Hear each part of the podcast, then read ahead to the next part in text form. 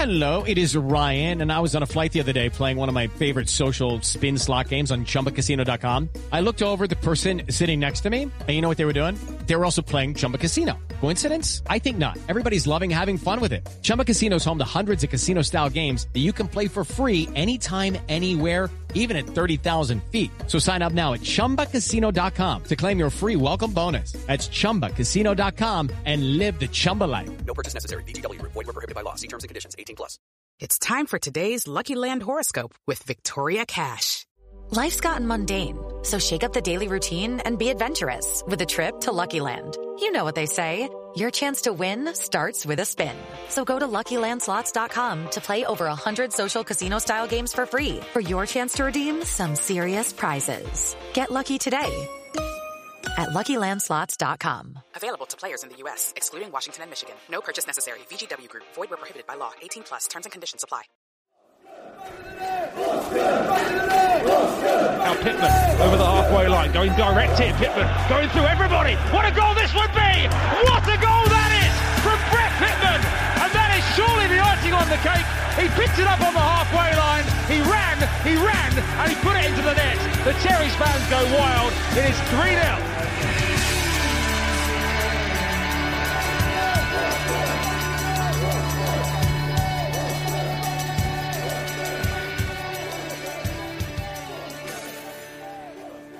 Hello and welcome to the latest in the lockdown interviews. Hope you've been enjoying our interview so far. If you're loving what we're doing, you're welcome to support us by buying us a coffee. Just go to afcbpodcast.com slash coffee to show your appreciation. If you can't do that, well, we'd appreciate a review on your podcast app. It's for free. Just hit the review section and why not give us a few stars? We'd really appreciate it. So, who's coming up on today's show? Well, we're joined by Brett Pitman as we discuss his career at AFC Bournemouth. On the pitch, he's been through it all with promotions, relegations, medals, and more. And off the pitch, well, the club was a bit tasty too. Brett discusses his time at an evolving Cherries, his other stints at Ipswich and Bristol City, as well as his current spell at Portsmouth. In this interview, it's myself, Sam Davis, Jeff Hayward, and Tom Jordan. Enjoy.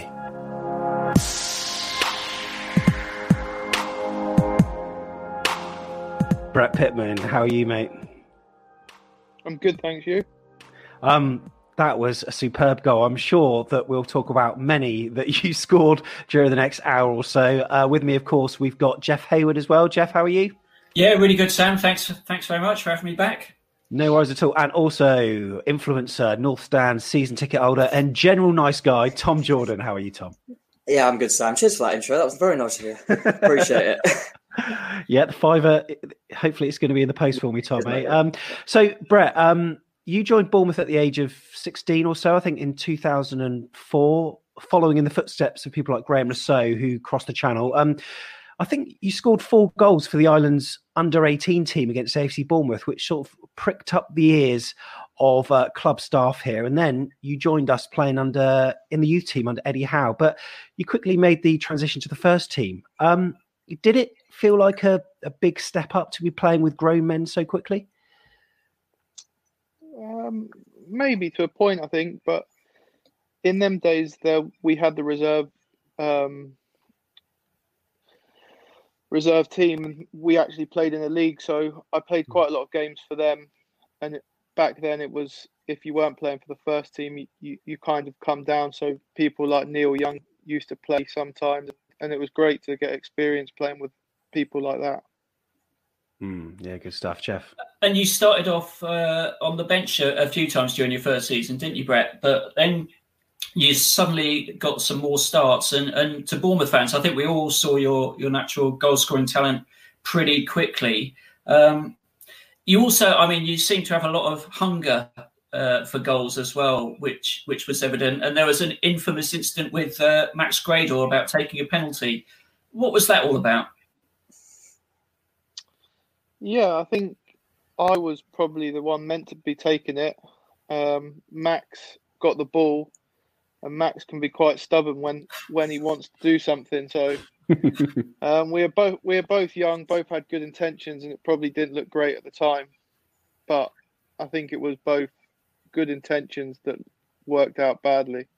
yeah, do you remember that penalty incident, Tom?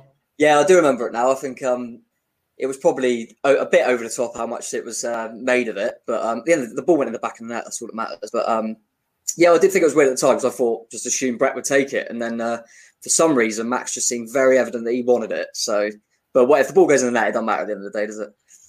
No, that's right. And I mean, Brett, as a as a striker that's supposed to be taking that penalty and seeing your fellow teammate taking it, obviously you want him to score for the team. But is there an element of it being a bit of a win-win situation for you? I.e., if he scores, great, and if he misses, well, you can sort of say, "I told you so."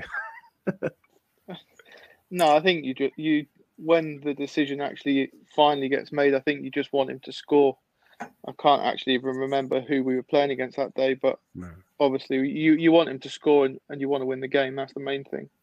Yeah. On the on the back of that, Brett, which which of your teammates over your career has given you probably the hardest time for being a striker? Probably when you're going through a fallow period, but also who's been your greatest supporter? Would you say? Um, there's been a few. I think my greatest support. I think Warren Cummings when I was when I was coming through as a young lad. Um, he was obviously the the main joker in the in the dressing room, but he kind of took me under his wing to a point, looked after me, and we're still very good friends now. So he he probably looked after me the most. Um, James Hayter was another one. He he's a man of very few words, but when he did speak to you, he he was you listened and he helped me also. Mm, good stuff. Throughout the show, Brett, uh, we're going to be showing some comments from people that are watching live on the screen. So if you see sort of text, you don't have to comment on it or whatever. But um, it's quite interesting to get the reaction, and loads of people are absolutely loving having you here. So in in 2008, I mean, you were as you were finding your feet playing League One football, you scored goals, I think, in in League One initially, um, and th- so things were going all right for you football wise. But off the pitch, obviously the financial situation at the club wasn't the greatest. When you joined, there was the whole sale and lease back of the stadium, and then these kind of financial issues then started to affect what was happening on the pitch in terms of getting that ten point deduction. And then the following seven uh, season, minus seventeen. Um, what what's it like to play under such a cloud? I mean, does it provide you with more motivation or anything? Not so much more motivation. I think I was very young at the time, and probably didn't realise the the the situation. To be honest, um, with lads older than me, would have had families, mortgages to pay. At the time, I was living probably in digs or or with one of the other lads, paying them rent, and and that was probably my only outgoing. Um, so you quickly just focus on football in that in that scenario for myself, but obviously the other lads, it was probably much deeper than that and a much a bigger problem. Mm. Tom, um, in terms of uh, playing partners, uh, you know Brett Pitman, who's the player that you most you know remember playing alongside him? Because for me, it's the big one. Yeah, it's got to be the big man. Like I say, that um, that great escape season, particularly when obviously when he come back, um, you know, I thought, you know, Brett's goals. At the end of the day, without Brett's goals, we wouldn't have stood a chance. But when the big one come back, that that partnership they had seemed to just form straight away. And um, I think what was what was evident as well when we go on about you know kind of a bit more recently when Brett was with the club, I think his roles kind of changed where he was just a natural goal scorer. He's always been a goal scorer, but someone that kind of flex played off him. And then further along, he was ended up playing off Callum Wilson. So um, shows that you know Brett can do a bit of everything when he's up, up top. But yeah, I would probably say the big one's the one that stands out the most. I think probably it's tough. We've had a lot of good ones. It's probably my favourite ever partnership. I would say is um is Brett and the big man, definitely. Mm. And when he did return, what did he what did he bring to the dressing room? He brought an ex- an experience, a leadership.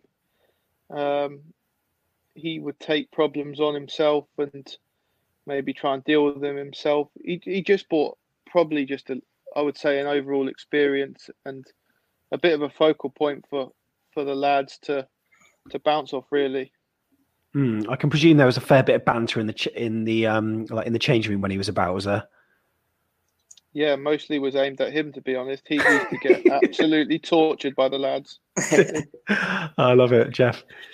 So, um, Brett, one of the difficult games that you had was the the Blyth Spartans game. Um, we've had a couple of questions about that, the the red card, and, and Patrick Sullivan asked whether you thought that meant the end for your AFCB career at the time, and and also was interested to know how you turned it around so quickly. What are your recollections of that experience? Yeah, it wasn't a very good night for myself personally, and, and obviously the team. Um, I just come on and tr- I tried to I tried to block block the long ball forward, and I caught the lad. Probably was it a red card? I'm not overly sure. Um, and how do you turn it around so quickly? I think Eddie coming in was was massive. He he come in not long after. I think maybe two two games after, and that that was huge because under Jimmy Quinn, I probably wouldn't have had any other any future left at Bournemouth. Um, along with probably a few other lads. I would have thought. I'm sure. I'm sure we'll uh, speak sort of more about Eddie. I mean, how did the coach journey feel after that? Because we had a we had a message from uh, Steve the Pirate 65 who said, uh, you know, who asked that, and he said he he had to admit that he was a bit worried for you after that one, but uh, you know, he's so glad that you bounced back. Are they are they sort of long journeys home when you've either lost or sort of done wrong in the game? Yeah, of course. It, it, it was a long journey back, and, and probably a long few weeks after that, really, because obviously I was suspended, so you can't you can't put it right, and it, it wasn't nice. It, I was only young at the time, and probably didn't really know how to deal with it that well. But luckily, like I said, it wasn't too far after that. Eddie came back, and I just remember jogging around on his first session. He he pulled me whilst the lads were jogging and said look, don't worry about what happened at Blyth Spartans You're going to play for me, and that's it. Mm. And and that was it. It was the line was drawn under it, and nothing ever got mentioned about it again. One of my favourite goals that you scored in the emphatic response was away against Exeter. Um, I think you picked up the ball outside our own penalty box and then beat what five players and then beat them all again and then scored. So, do, do you remember much about that goal? I do. I was lucky to still be on the pitch because I nearly got taken off at half time because I was that bad in the first half. I think I got the you got ten minutes to liven up or you're off, which I got quite regularly to be honest from Eddie. So um, luckily I did liven up a little bit. Um, I think Danny scored the equaliser, and then obviously I scored that goal, which had a little bit of luck and a little bit of everything really, and then managed to score a second late on in the game to to win three one. Uh, Tom, do you remember that goal? Yeah, big time. It was a massive goal. And I mean, I think that goal was another example of obviously we're going to talk about plenty of great goals. The amount I've never been in the crowd so much where I thought Brett pass it, Brett don't shoot, and then it goes in. The amount so I've never had it with a certain player before where just you think he can't keep going. You got to let off, and it was absolutely brilliant. It was if you put that one next to the Fulham one, which I'm sure we'll talk about, so many similarities to it. It's, it's brilliant. Be able to do it twice, fantastic. Well, that's what I want to go on to talk about because you did a, a video with like AFCB TV or whatever it was called at the time, Cherries Player, where you're on the pitch in the like five different you know positions. You had a cone down where you you know struck the ball from. I think one of your strikes was Shrewsbury away, which I've got to thank you for because I put a one pound bet on you scoring first and Bournemouth winning 3 0. And that got me like 96 quid. So I was well happy with that. Thank you, Brett.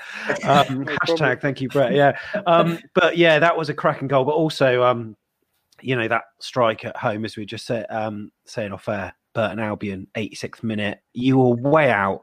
Um, and it was audacious. I mean, can you talk us through that? I mean, did you? I mean, obviously, you must have seen that there was a slight chance with the keeper off his line, but I mean, you hit it well. I'll be honest. I had the hump because I've been put out onto the left wing. Yeah, that's right. So I thought the ball just sat there, and I just thought I'm just going to hit this as hard as I could. And luckily, it went towards the goal. It could have gone anywhere. Um, but yeah, that was the reason I shot from there because I wasn't particularly happy that I'd been pushed out onto the left wing when we needed a goal. I think at the time. What, what what gives you greatest pleasure, Brett? Beating ten players and scoring, or a thirty-five yarder in the top corner? Anything, anything that goes in the net, whether it's from two yards or twenty-two yards, it doesn't really mm. matter. As long a goal's a goal. Would you say you're quite, I wouldn't say selfish, but would you say you're single minded when it comes to scoring goals? Yes, I think so. I think you have to be. I think Yeah. if you're if you're happy to run through and pass it when you could score and I mean I've I've played with forwards and played with a lot of forwards and currently playing with forwards at the time at now that I read them saying in the in papers and stuff oh, I'm not bothered about scoring goals well that's what you're paid to do Hmm. if you want if we if I was paid to run around like a marathon runner then I wouldn't be playing up front. You're paid to score goals as a forward, in my opinion. And if you're not scoring goals, you're not particularly doing your job. But of course, there's you can do other things and other aspects of the game to keep you in. But ultimately, you're going to be judged on scoring goals as a forward. You have to be. Yeah. Would you say, Brett? I'm um, following on from that, would you say, for example, if you had a, if you felt like you had a really good game and we won two 0 something like that, but you didn't get on the score sheet, would you find the game kind of more pleasing if you didn't have the best of games, but you nicked a goal at the end? Would you find that because, like you were saying, you feel like that's your job? Would you feel like you were always more pleased after a game if you nicked a goal, regardless of your kind of individual performance? Um, I think, if I'm honest, it depends on the situation of the season. If it's late in the season and you, you've got nothing to play for, nicking a goal's perfect. Um, but no, I was I was always really big on long as I played well enough to keep my place the, the week after. Then there's another opportunity to score. So that was always what I aimed to do. Whether I played well to keep my place for the next next week or the next game. Um, and obviously, if you don't play well but you nick a goal, then more than likely you're going to keep your place as well. So both both really. It, it wasn't it was either or, to be honest. Hmm. We um, spoke to Marvin Gart, uh, Bartley, and he said that your desire to win was so strong that when we didn't, um, he considered you to be a grumpy guts, and that was his words. Um, uh, do you want to sort of elaborate on your feelings when you feel as though your team sort of hasn't performed, or is it um, you know down to your individual performance that you sort of you know that you go home thinking about, and how long does it take you to get over that? No, I think I think it's a team thing more than an individual thing. If- you haven't played well, you know yourself. But as a team, if we haven't done what we were meant to do, or we haven't played well and we've got we've got beat, then I think it's only right to ask questions in the change room after the game. I think that's right, and then it gets put to bed in the changing room, and then you get back on the bus or back in your car and you go home. And obviously, you think about the result, but come when you come back in Monday morning, you don't dwell on it and you, you move on to the next game. Hmm. Uh, Jeff, what do you remember about that Burton Albion uh, match that that uh, clinched promotion? Because there were thousands that ran onto the pitch and they were great hosts, weren't they? I mean, I think I read somewhere, Brett, that that is your favourite ever game, isn't it? Is is that still the case? Because that was must have been an amazing experience to play in that promotion-winning game.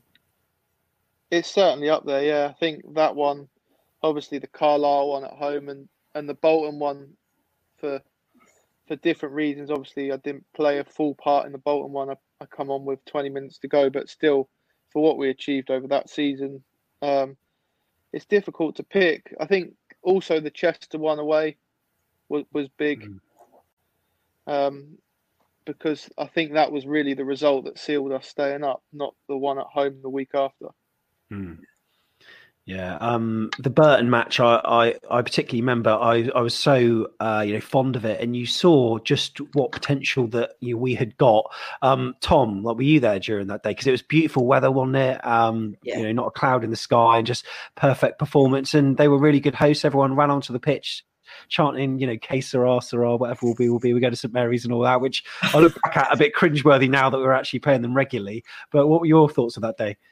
Yeah, it was a great. It was a great one. That kind of, like you say, it's it feels like kind of the original, if you like. We've obviously, like Brett said, we've had uh, obviously the Carlisle game and Bolton, you know, different promotions since, but um, that felt like the start of something. Um, obviously, we'd we'd survived the season before, and it felt like these group of players, and with Eddie back, that we could really achieve something. And um, so it felt it felt more than just a just a promotion to me. It felt like you know we, we were really starting to starting to build something, and that was I'm quite a you know I get quite quite nervous for a big game. I wasn't. I can just remember you know, feeling like we'd have no problem. That, side in League Two, I just felt we were we were too good. We were too good to be in that league, and we were always going to going to win. And like you say, um, Burton were great hosts, and we kind of have always had a bit of a soft spot from since letting us on the pitch and that, and uh, that was a nice touch from them, definitely it seemed to be that season that got you noticed a lot, Brett, because um, the 2010 2011 season, back in uh, League One at that point in time, Eddie Mitchell was chairman. And before the season had started in August, it was reported by Sky Sports News that uh, newly promoted Premier League side Blackpool had made a bid of um, £400,000, possibly rising to 600 to sign you. But it seems initially Mitchell blocked the news, but then it was announced that it had been accepted, but eventually the move broke down. Can you sort of tell us a bit more about what happened with that? Yeah, I I was I had a medical, I passed the medical. Um, me and my agent walked. I, I always I was already having doubts on to be honest. Driving, I'd flown to Manchester, been picked up, and when I was driving down the seafront in Blackpool to um, have my medical, I was already having doubts, thinking, not really sure this is for me. Mm. This is a long way away from from what I know, a long way away from my from my now wife's family. Um, the area doesn't look very nice. uh, I'm not. I'm not entirely sure uh, I don't think we've got any med- Blackpool fans listening, so you can say what you like, Brett. Hope, yeah, you can not. say what you want. um, I laid on the medical table, passed the medical. Me and my agent walked into Karl Oyston's office, and as a new signing, you expect to be welcomed, or somebody that's going to sign to be welcomed and made to feel welcome. He didn't even look up off his chair, didn't get up off his chair, didn't look up from his computer screen and at that point, I just knew it wasn't for me. Um, we spoke briefly outside. My agent said to them, "Can you order us a taxi?" And then I went back to Manchester because the lads we were playing Tranmere on the Saturday, and that I think this was the Thursday or the Friday. So I was fully prepared just to drive or get the train to Manchester from Manchester to Tranmere to to play play for Bournemouth on the Saturday, and then it transpired. I didn't know anything about it that Bristol City come in in the meantime. Mm. And uh, Robbie Savage um, said uh, something, didn't he, uh, Jeff? Yeah, I think you got uh, roundly slated for passing up the opportunity. Robbie was one of those people who, who had a go at you. But any regrets about turning that move down? Because that would have been a Premier League club at the time, and Bristol City obviously weren't. So what were your feelings about the the sort of different different clubs? No, no regrets whatsoever. To be honest, it wasn't the club for me. I was I was more than happy to come back to Bournemouth and play play for Bournemouth. I was happy there. We had a good team. I was enjoying myself, um, and it just didn't feel right. I didn't I didn't get a good feeling about it whatsoever. So it, it wasn't for me, and absolutely no regrets. Mm, good stuff. Well, I hope that answers uh, a few questions there, and also uh, Kersika on the Vitals forum as well. Um, no regrets, and it seems to me, Brett, that um, your footballing moves are dictated purely on lifestyle, but footballing reasons, rather than you know there are players that move for money, and let's be fair, um, there are choices that you could have made with the that could have lined your pockets a lot better, and it seems that that's more of a drive for you rather than the cash in the bank. Yeah, I think so. I think I've never really been driven by money. Obviously, everybody wants to earn as much money doing whatever they can do, but I think there's more to it. I think being happy in, in the area, of the right the right team, the right environment, and a big thing for me now, obviously having two children and, and a wife was was um for them to be happy. Hmm.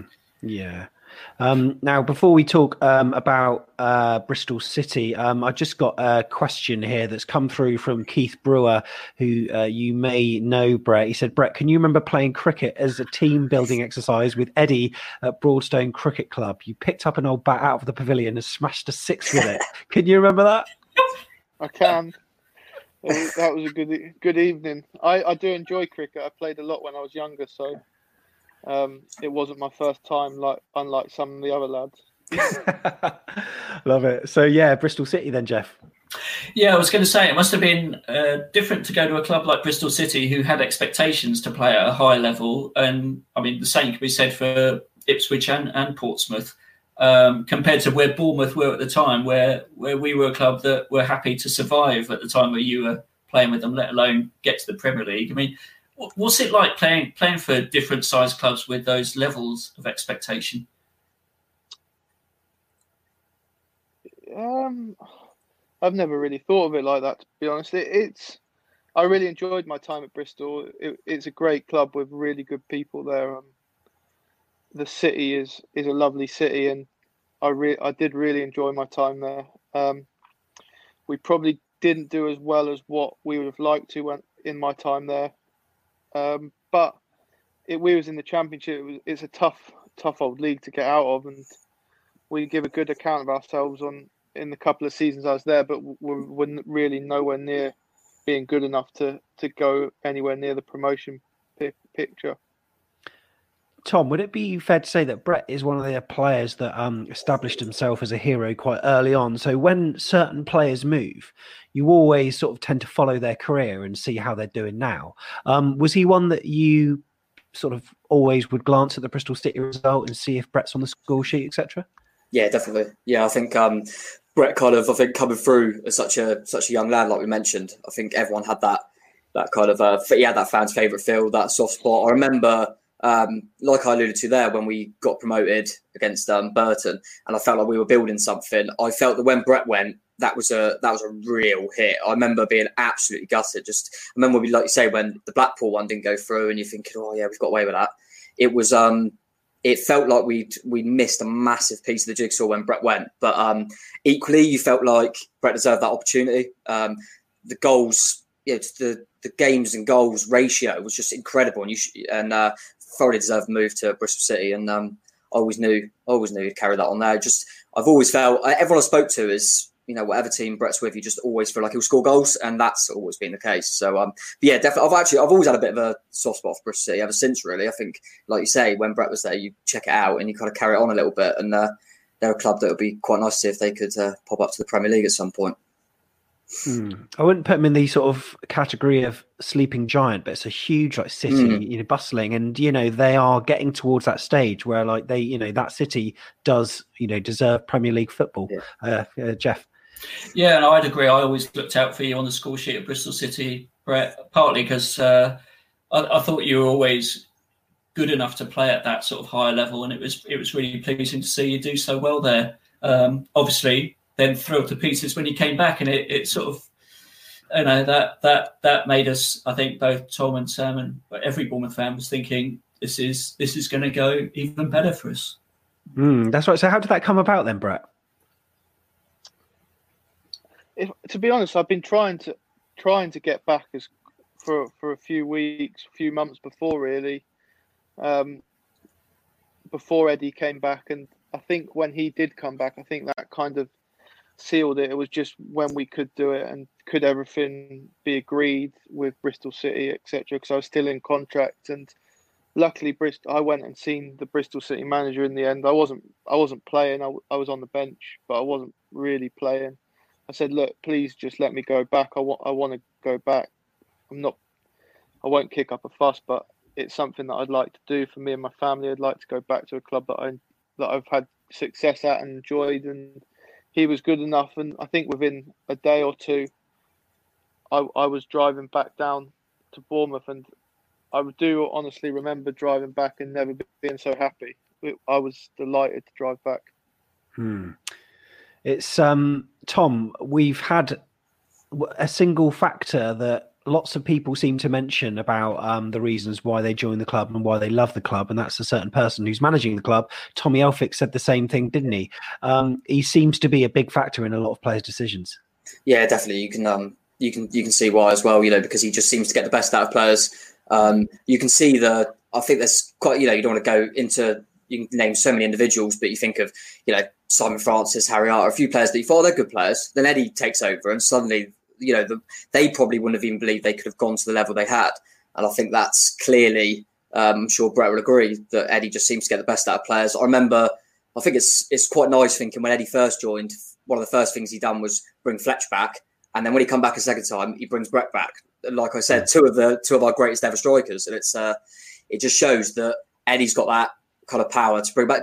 Brett, do you think if Eddie wasn't in charge, would it have been as appealing, or was it was it I just want to go back to Bournemouth, or was it with Eddie there as well, we can really achieve something as well? Was it kind of a double whammy really with Eddie being back? It was definitely attractive before, but when he came back, it was like it's got to happen. Um, that that was all. That was the main thing. I, I, had to make it happen, and and luckily it did. How has his uh, management and coaching style changed in your years away? His management in terms of man management probably hasn't changed a, great deal. Um, his coaching obviously moved on with with time. His time at Burnley, obviously, when when he first took over, we had 12, 13, 14 players, and when we obviously went up to the championship, we had a squad of 25. The sessions obviously evolved massively. His philosophy on how he wanted to play evolved massively. Um, but one thing that never changed with his was his work ethic and his demand for everybody to work as hard as they possibly can day in day out, which I think come and showed every Saturday. I think we we used to outrun teams pretty much every week, um, but that wasn't coincidence. That was a culmination of hard work throughout the throughout the week, throughout the season, um, and that's the one thing he always used to say to me, me especially, I don't care what you do, just run, just work as hard as you can. Because if you work as hard as you can, I know you're going to score. And that that was his big thing with me personally. What did you? Hmm. How did you find um kind of training with Eddie Brett? Just because we've when we spoke to a few other kind of ex players, um, I remember Tommy Elphick saying that since he's left, he says to kind of the players that are still at the club, you don't realise how good the kind of training is with Eddie. Is that without you know kind of digging out any any other clubs. How different is training with Eddie, and how Tommy was saying, particularly how much more enjoyable it is, and how kind of meticulous he is with with training. Is that something you'd agree with? Yeah, without a doubt. Um, you they don't know how lucky they are. Um, people from the outside just would think what he does is is a given, and it's far from it. Trust me. It, his his training, like you said, it, how methodical he is, his demand to for people to work hard, how he plans his sessions, how he wants everybody to improve, whether you're in the team, out of the team, young, old. He just wants everybody to improve every day. Um, and that, weirdly, a lot of managers don't do, which I, I find very strange with 19 goals in that 26 games that you played in that season, we got promotion straight away. Did you did you have a feeling that you were at your peak in that season, or, or do you think you were even better in the championship? I don't think I was far off. I think probably the second season in the championship, the season we went up, was probably when I was at my best, and my fittest. I think that first season in the championship, I, I hurt my hamstring against Real Madrid, and it kind of wasn't a bad injury, but it took me a while to get back properly fit. And by the time I was back fit, the team was established, and I struggled to, I struggled really to get to get back in the team, and then really struggled to get my head around going from the main man scoring every week to to not play, and I struggled badly. I think looking back without really realizing it at the time. Um, and that summer was a big, big make or break for me, really. Um, I went away. I worked really, really hard to get as fit as I could, um, and came back. Had to wait for my chance, and just luckily for me, and obviously unluckily for Yann, he got sent off at Bolton, and I got my chance, and then kind of scored a couple of goals against Reading, then scored in our eight 0 win at Birmingham, and then that was kind of it was kind of me or Yann instead of it was Yann to start with, and I would be behind him. It kind of evolved into it either of us could play depending on which game and, and what the scenario was. Did you find the whole rotation thing with Yann quite frustrating as a person that's got such hunger in the game? No, not not really, to be honest, because I can accept playing if I'm not playing because the person who is playing in my position is as good or better than me, and Yann was certainly a very good player. So no, not yeah. in that instance. But if if someone was playing in front of me, who I thought wasn't as good or didn't do what I did or couldn't score the goals I could score, then yeah, I, I would have been frustrated. But Yann was different because he was so good. Hmm. Tom, obviously in the championship, uh, one season was with Lewis Grabban and then Callum Wilson um, with the next one. Um, uh, you know, how did you feel during that first season? I mean, I've asked you this before, but for the hmm. benefit of anyone new that's watching, that first Premier uh, Championship season, we held our own pretty well, didn't we? Finishing tenth. Yeah, tenth was was amazing. I mean, I, I, did genuinely believe we wouldn't be in any sort of relegation scrap. I always felt we were we were too good for that, but I think every Bournemouth fan would have taken tenth. Um, and I, I, remember actually, um, with Brett mentioned it there, I remember that first championship game. I think it was against Charlton. I think Yann Kermorgant actually scored for Charlton. Um, but I remember being everyone beforehand, kind of being in, being in the pub beforehand and going, "Oh, Brett's out." We haven't. I think we had Wes Thomas and Grabban. I think started that game, but I think I think um, I remember it being really, really key that we couldn't believe we had lost Brett um, for that first game. And yeah, I remember now it was like you say the Real Madrid game. But um, what I was going to ask Brett was when we were talking about kind of the the change in in seasons and your form. Did you was it quite? Did Eddie change your role so to speak? Because I felt like you'd gone from kind of, and I suppose people talk about as like the n- number nine, kind of the one to put the, to kind of playing a little bit number ten role ish because of maybe because of Grabban or because of Wilson. You almost had to adapt. Did you find that quite easy to just adapt to your game slightly? Yeah, I think I think from certainly from the League Two season with when I played up front with Fletch, it was kind of a partnership. It was more Fletcher's obviously going to be right up because he can't run around as much because he of his age and etc. etc. And it was almost for me just to play off him and play where where almost where I wanted really around him. And then when we when I came back in League One and then the Championship, we we definitely evolved into more of a nine and a ten. Um, and yeah, I, I was certainly seen as a number ten. I think Eddie wanted somebody quick to stretch teams um, as the number nine. So that probably wasn't really my strength. So number ten, I could ob- I obviously would like to think I could play play football and handle the foot handle the ball. So um, player number ten, it it changed my role maybe to a little bit, but not overly really. What was the biggest difference playing with Callum as opposed to playing with Lewis Grabban up front? there wasn't a whole lot of difference to to be honest. They both they both did similar things, like to run in behind. Callum was maybe a little bit stronger, could hold the ball up slight, slightly better. Um, but they both had great attributes. Both quick, could run in behind. Both could score goals. Um, and they were both good to play up front with. I think when I came back in League One, I really enjoyed playing up front with Grabs. He he, he was really good for me.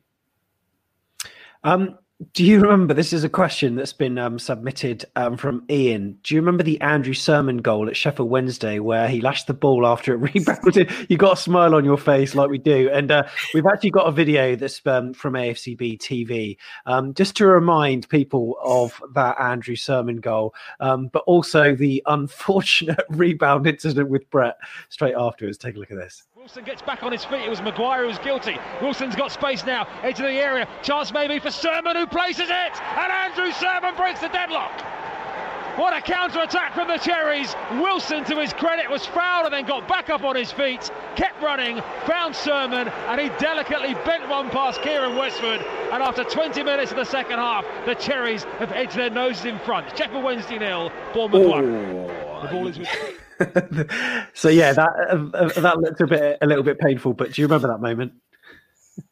I do. Yeah, I was. I think I was trying to kick it into the crowd to, just yeah. to waste a bit of time, and obviously didn't get it into the crowd. Yeah, it was painful.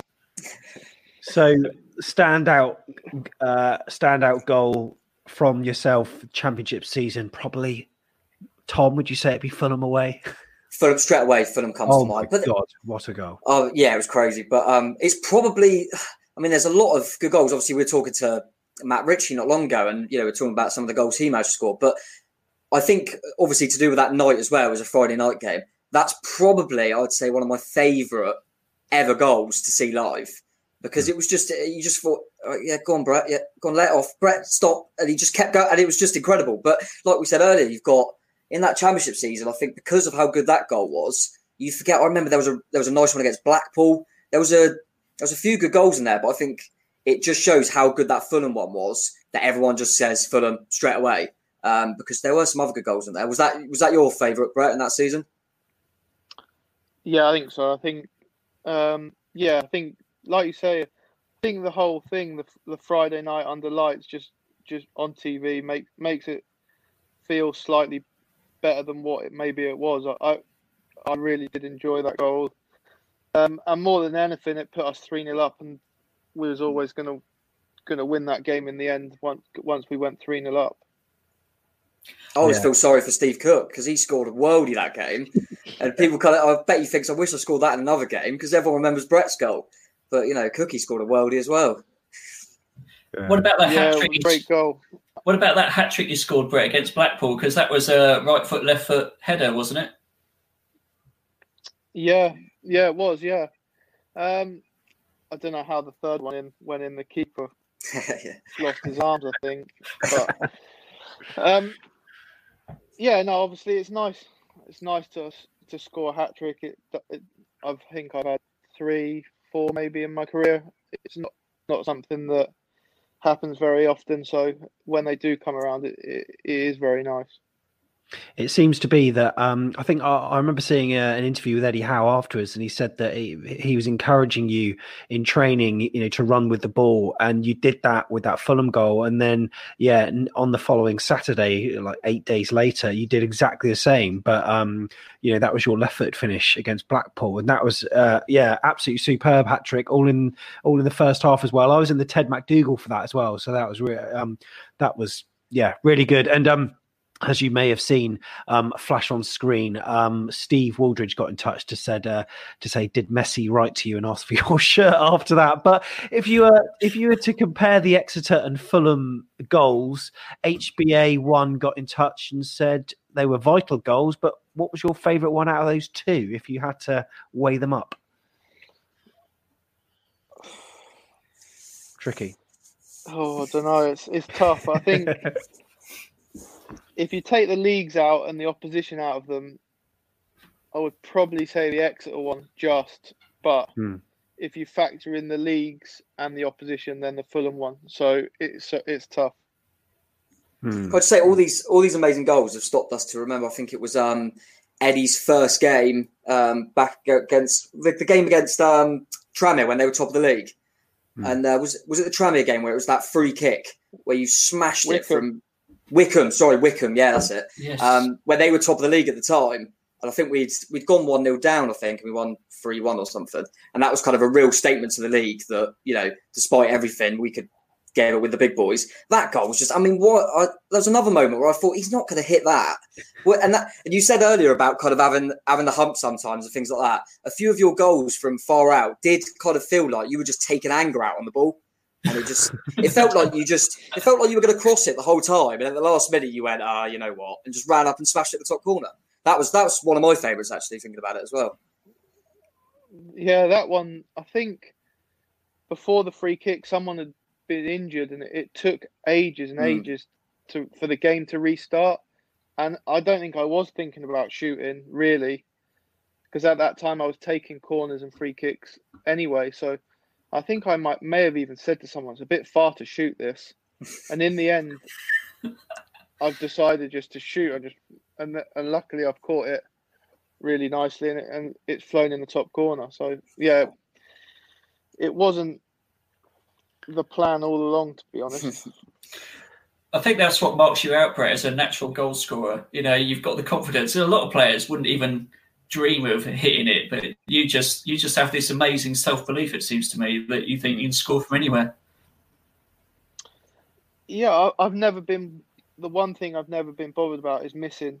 Um, the thing that bothered me is if I wasn't getting chances. That that used to annoy me or upset me.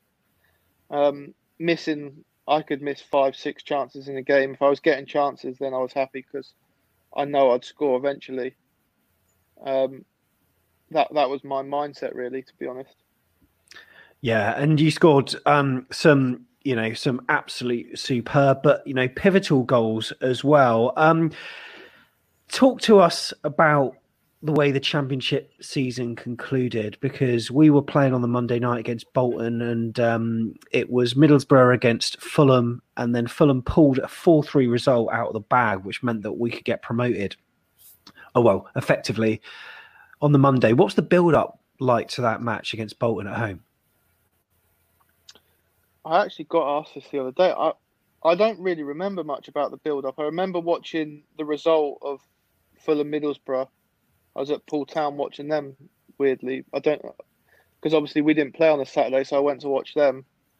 Um, but no, I don't really remember anything about the build up, to, be honest, and I don't really remember anything about the game bar the goals. Hmm. I didn't even remember Yann had missed a penalty until someone said the other day. Yeah, well, it was re it was replayed on ACB TV, and you know you came on as a substitute, and I I could sense your frustration, and this is where the selfish side comes out as a. But uh, I I say selfish. You also just want the best person in the best place to score, and there was a chance I think that Callum Wilson had had where he just um, skimmed the crossbar in the second half. It would have made it four 0 and he he should have played the ball square to you, and you were absolutely livid. I mean, by that time, promotion was in the bag, three 0 up, you know, ten minutes to go, but you went off at him, and you know, rightly show. But it just shows how much it means to you, doesn't it? Yeah, I think I think you should always try and just because it's three 0 it doesn't mean you can start making decisions and being selfish. I think if someone's in a better position than you, then you should pass it. And I obviously at that point thought he should have passed it. Mm. Yeah, did, that's right. Did you ever get that back from players, Brett, when you didn't pass and miss? Did they ever give you a full volume Yeah, bit of abuse? quite a lot. quite a lot. Yeah, it, it's part of the game. You you you take it, you give it, you move on. You argue in the changing room, you move on. Your teammate. So, I think everyone really just does it because they want to succeed. So, Mm. um, it, it I've definitely played in teams where there isn't as much as what we had of that in that team, and the team is is less for it. Definitely. So promotion from League Two to League One, and then League One to the Championship, and then the Championship to the Premier League. Craig asked, "What do you personally feel was the biggest achievement um, in those sides? Um, would it be the Premier League just because it's the highest point of football, or maybe the adversity of other seasons maybe makes them more special for you?" Yeah, it's, it's, it's tough to say. Obviously, going getting promoted to the Premier League, the Championship is notoriously such a tough league to get out of, um, and there were some good teams up there that that season. So we we did really well to to get promoted. Um, the League One season, they were miles off it when Eddie Eddie took over, and before I came back, they were they were miles adrift Mm. of the of the um, promotion places. So that that's a massive achievement. Um, and the adversity in League Two, having such little numbers, um, they're all special in themselves. It's difficult to decide which one's which one's better than the other, really. Yeah, I mean, what goes through your head when you're on the promotion bus and there's like 55, 60,000 people waiting there for you at the beach? Does that make you think, God, this club's got some kind of potential? I remember turning around the corner at Boscombe and thinking, "Wow, this is ridiculous." Hmm. Um, having been on the one from League One and League Two, where there was quite a few people, but nothing of that magnitude, I thought you just think, "Wow, this is crazy." Um, and obviously, the whole buzz of the the club going to the Premier League um, excited people, and I think the football we are playing in the Championship had to excite people because I, I know it was really exciting to play in. Would it be fair to say that you remember more about that day than someone like Yann Kermorgant, who seemed to be on the champers from a very early stage? yeah, I would definitely say so. I think he was in a he was in a he was in a good place, but a place that he probably doesn't remember too much. That's a that's a media trained answer. He was in a good place. I like that. That's superb. Um, Jeff, and then obviously Brett sadly departed. Yeah, I think Eddie said that um, he'd spent a long time working with you, and it was always going to be tough. But uh, when he called you into his office and told you that he'd be happy for you to remain as a squad player, but couldn't promise you game time, I mean that that must have felt difficult for you. I guess. What what were your feelings? Because it, it it must have been football meant more to you than necessarily the, the glamour of being part of a Premier League squad. Yeah, I think he came to my house and we, we spoke for a, for a long time, and it was it was obviously a tough decision to to decide to leave, and and in hindsight, probably wish I didn't. Um, wish I would have given it a year, another season, and, and just seen what seen what happened. But I made the decision for the security of my family. To be honest, of yeah. Bournemouth couldn't offer me a new contract at the time. Ipswich were offering me three years, and and that's that they just finished in the playoffs the season before. That was really really why I went. It was a it I the decision happened quickly, probably more quickly looking back than than what I should have let it happen. To be honest, I should have sat on it and waited for it for a few few days or even a week. But it happened, and that that was that. I probably wish it didn't happen. In all honesty, not nothing against Ipswich because I I really enjoyed my time there, but I probably should have given given it another another season and, and seen what happened in Bournemouth. Mm, and that probably answers the questions that we had submitted um, from Paul Kenward. Paul, thank you for that, and thanks for your contribution yesterday as well. Um, Danny Beale as well, who said he was very gutted uh, to not um, have seen you play in the championship. Also, um, Phil McGuinness as well. Um, also, uh, thank you very much for Jake for your question as well, which I feel Brett has answered. And Tom, you're convinced that had Brett played in the Premier League for us, he would have notched and probably Wow, yeah. notched a few. Yeah, no, definitely. Just because Brett's scored goals wherever he's been, um, it's one of the there's there's kind of two. Uh, Eddie could do no wrong in my eyes, or many Bournemouth fans. There's kind of two things I would say that Fletch never got to play in the Championship, and that Brett never got to play in the Premier League. They're things that I just thought, oh, I wish I wish they could have got that opportunity. I totally, you know, it's nice to hear um, kind of the reason in there from Brett rather than being a squad player and you know, like you say, the security for your family and things like that. It makes total sense. I mean, you never know what's going to happen. Obviously, we ended up going to the Prem and we got quite a few injuries. And you're never going to know that. But at the end of the day, I think it's pretty obvious with the injuries we got. Brett would have probably got quite a lot of football um, because we were trying different players out in different positions a lot of the time and had to change things, like you say, because of injuries. And um, I think Brett would have got more minutes than maybe Eddie or himself potentially expected, which is one of them things. But I'm convinced, and I'm, I know Brett's self belief. I'm convinced that um, he would have scored goals, definitely. I think Yeah. I'd have loved to have seen your fearlessness going up to a ball 35 yards out uh, against Manchester City and smacking it in the top corner to shut them up. That would have been brilliant. Just imagine that that would have been superb. So, summing up your time at AFC Bournemouth, then we'll briefly then uh, go on to talk about uh, what happened after that. Uh, Ipswich, of course, Portsmouth. Um, we had a question that was sent in from David Cordell, who asked, "What would you say, based on your time at AFC Bournemouth, were Eddie Howe's strengths and his weaknesses as a manager?" his main strength, without a doubt, is the will and the hunger to improve everybody as a player. Like I said earlier, how no matter how old you are, whether you're in the team or out the team, he he would he would ring me on a Tuesday night if we've got a Wednesday off, and he would say, "Oh, do you want to come in tomorrow and do some finishing? I'll get a goalkeeper." And obviously, I, I would I would always go in and he he would be there. He'd make sure every single member of his staff was there, and the goalkeeper, and he'd put on a one-on-one session just just for me, um, to improve me to get better. And there, you would think people people would maybe think that that's normal, and it really really isn't. Um, I've never seen any other managers do it. I've never heard of any other managers doing it. I'm sure there may be a couple, but I've never seen or heard of it. Um, and he wasn't doing it because he thought he had to do it. He was doing it because he wanted to do it. He wanted to make players better, because in turn that would make his team better. Um, and that that that's his prob- that's his biggest strength, I would say. Mm. And Like in terms, yeah, that's right. Well, some sure- people, I'm not in- sure he's got one.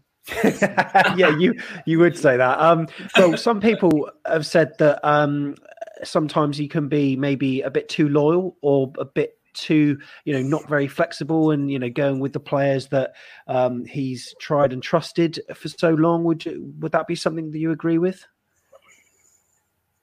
No, I think as a man as a manager, I can imagine it takes a lot for you to fully trust a player, and when you get there, you and you know what he can he can hopefully recreate week in week out. You, I think it's natural to be loyal to him. Um, look, if if he thought there was someone else in the building or whoever it was better for better for the job, then he would play them. He's not playing them just because they've been there a long time.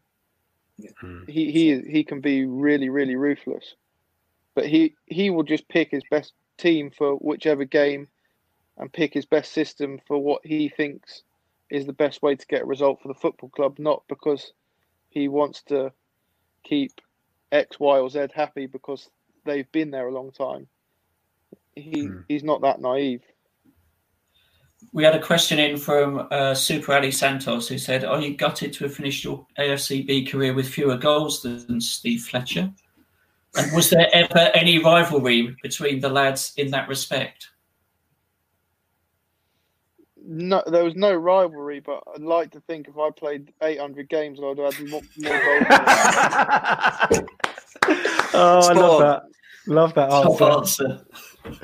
um, out of your first and second spells, just in a in a word, first or second, what which one did you prefer with the cherries? On the spot. I don't know. Both, both. I loved all of it. To be honest, I had tough times at the s- like. Oh, dropped my phone. No Uh. I've had tough times. I had tough times at the start of the um, my first spell, like we spoke about, Blyth Spartans, etc. But I think the tough times make the good times better. And in that squad, I've got mates and made mates that I've got. For Coops and um, Was were both they were both my best men at my wedding. So that shows the kind of I, we still go on holiday with Danny and and Darren, Warren and Sean, Alan, Connell. We're, we're still really good mates, and Oh, nice. that that's my circle of friends now. So that that was a special time, and then obviously the, the um, what we achieved in the second spell, and I'm still good friends with with a lot of them, Charlie, Simon, and our wives and our kids are friends as well. So it, I, I really couldn't pick to be honest. It, they were both great times. Moving on to Ipswich, Brett, uh, from Eddie Howe to Mick McCarthy. I mean, he's got to be the grumpiest manager anybody's ever played for, isn't he? Do you know what? He's got an unbelievable sense of humour, which you'd be really surprised about. But he is Oh. re- he was he was a really funny bloke. He he was a really good bloke, a, a top bloke to be honest. Oh, good. Um, and I did enjoy playing for him, but going from Eddie to him, the tactics and the training was just chalk and cheese, and it, it's hard to get your head around, to be honest. Yeah, one of my uh, friends is um is an Ipswich fan. His name's Leaf, and um he it's it's quite interesting to see what he said about it. And this is what he texted me earlier. He said um, Brett was technically so good, but he was never really used correctly by Mick, in my opinion, as he preferred it lumped up to Murphy. So uh, it seems that we never really played to his strengths. Does that sound about right? Yeah, possibly. yeah, I Yeah. think we had we had some good footballers at Ipswich. McGoldrick, who is obviously now well played for Bournemouth and then now playing at Sheffield United. Um, yeah, I think it was very safe football. There wasn't a lot of coaching. There wasn't a lot of pattern. It was very we'll outwork and we'll outfight the opposition and we'll try and get results. Whereas Eddie was was different. He'd try and outthink, out tact, outmaneuver the opposition with how we would play football and how we would defend against them. Mm, very good. And uh, also, uh, it was in an Ipswich newspaper up there. I could cut the East Anglian something or other. Um, one of the articles said that you. Uh, it said Ipswich town striker Brett Pitman admits he has still some work to do controlling his emotions after a poor result, but is not ready to convert uh, to curb his vocal presence in the dressing room. Um, so I'm glad to know that you still got that hunger, uh, you know, like at Ipswich, and then of course it moved on uh, to you moved on to Portsmouth after that, Jeff. Yeah, I mean, what was it like coming back to the south coast to, to a, a, big club, obviously in Pompey, and uh, they made you captain as well, didn't they? Yeah, um, yeah. Coming back was obviously coming to the south coast was was a massive attraction for me. I, I wanted to come and live back down here. My my wife's family live um, in between Bournemouth and Portsmouth. So it it was a big attraction for us. Um, and obviously, if I couldn't sign for for Bournemouth, then Portsmouth was the next best best option. Do you remember the pre-season friendly, Brett, that you played against uh, Bournemouth for Portsmouth? I, I just I remember like me and a me and a few mates not going to all the friendlies, but as soon as we saw we had Portsmouth away, oh, we got to go for Brett. Do you remember hearing Because obviously preseason friendly, there's no like real big atmosphere. Do you remember hearing Bournemouth fans chanting your name during the game? Can you remember that? Yeah, I do. Yeah, and obviously it's lovely to hear. Um, I felt really, really awkward playing that game. To be honest, mm. playing against your well, my mates' team, a team that really that I played in, um, and probably yeah, I just didn't really feel comfortable at all, really, with the whole whole game, and I was pr- pleased when it was over. To be honest. Mm. Um, and you know, recently, um, this season, you've been back uh, training at AFC Bournemouth um, with the under twenty ones, and uh, it's a, it's a, it's something that you've been smiling about. But also, like someone on the live chat said from Ben has said, "Are you are you going to come back and uh, teach our kids how to score?" Now, what he might be referring to are some of the players that perhaps have not hit the ground running. And we also had this from Jim and Nina on one of the forums who said could he coach confidence and finishing to Dom Solanke? Because and also is Jake Scrimshaw the next Brett Pitman? Um, have you been following Dom Solanke, and where do you think it's sort of going wrong for him at the moment? Look, I've I've watched a lot of Bournemouth games. I've been to as many as I can, um, and it's t- he's only a young young lad. I'm I'm mm. sure once he gets a couple of goals, I think hopefully uh, they'll start to flow. I, from what I've heard from from the lads in training, he's he's very good, and he's a very very hard working lad. Um, yeah, I'm I'm sure strikers go through it. Yeah, it's tough. He, he's he's moved for a lot of money. He's a young lad. He's moved from Liverpool to Bournemouth. There's a lot of lot that goes on, so it might just take him take him a little bit of time. But I'm sure, and I hope he'll be he'll be a good player for Bournemouth in the future. Well, I was looking at your Instagram, as I said on uh, earlier on messages, and um, there was a video, an Instagram story, uh, story of your son um, scoring a, a, a peachy goal into the corner of the net. I mean, what a finish that was! Is that? Would you like him to follow in your footsteps? Yeah, I think I think every dad would love their son to to to be a Sports Social Podcast Network.